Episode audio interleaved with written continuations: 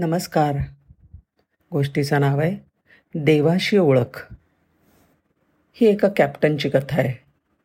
या कॅप्टनने त्याचं आयुष्य समुद्रावरच काढलं होतं. त्याच्या निवृत्तीच्या वयात पर्यटकांना घेऊन निरनिराळ्या बेटांवर जायचं पर्यटकांना खोलवर समुद्रात घेऊन जायचं हे त्याचं काम होतं. त्या दिवशी तो एक दिवसासाठी पर्यटकांना समुद्रात खोलवर घेऊन जाणाऱ्या बोटीचं नेतृत्व करत होता. काय हवं असतं पर्यटकांना?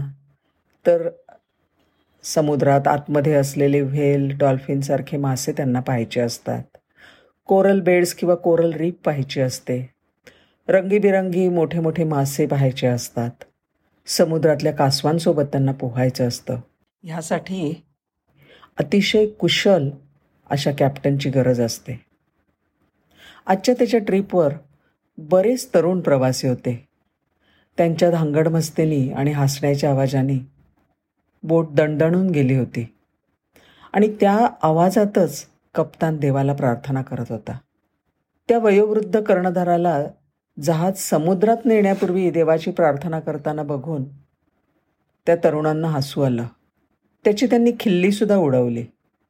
कारण दिवस तर चांगला होता. छान उबदार सूर्यप्रकाश होता. लाटा संत होत्या. पाऊस आणि वादळाचा कुठे कुठे मागमूससुद्धा नव्हता. समुद्र कसा अगदी शांत प्रशांत होता. पण कप्तानावर त्यांच्या हसण्याचा काहीच परिणाम झाला नाही. त्यांनी त्याची प्रार्थना मनापासनं शांतपणे पूर्ण केली आणि बोट समुद्रात घातली. दूर खूप खोलवर समुद्रात गेलं असताना अचानक मोठा वारा सुटला. आत्तापर्यंत निळ्या दिसणाऱ्या आकाशाचा रंग बदलून गेला.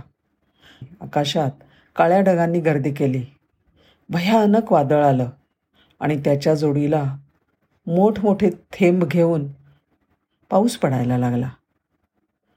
बोट हिंदकळून लाटांवर हेलकावे खायला लागले. वातावरण भीतीदायक झालं. काही प्रवासी पाण्यामध्ये होते. आतमधले प्रवासी घाबरले. आणि ह्या संकटातून सुटण्यासाठी ते देवाची करुणा भाकायला लागले. काही मुलं कॅप्टनकडे गेली आणि त्यालासुद्धा प्रार्थनामध्ये सामील होण्याची विनंती केली. त्यावेळेला कॅप्टनने त्याला उत्तर दिलं हे बघा समुद्र जेव्हा शांत असतो तेव्हाच मी प्रार्थना करतो. जेव्हा हवामान बिघडतं वादळं येतात तेव्हा मी माझ्या जहाजाकडे जातो.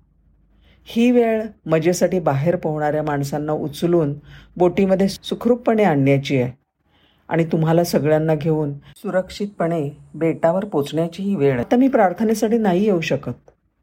मी अनुभवामधनं असं शिकलो आहे की आपण आपल्या शांत क्षणांमध्ये देवाचा शोध घेतला पाहिजे.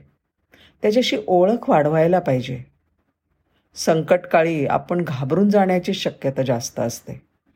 मग अशा वेळी आपल्याला ओळखून त्यांनी मदत करणं त्याला जास्त सोपं जातं असं मला वाटतं.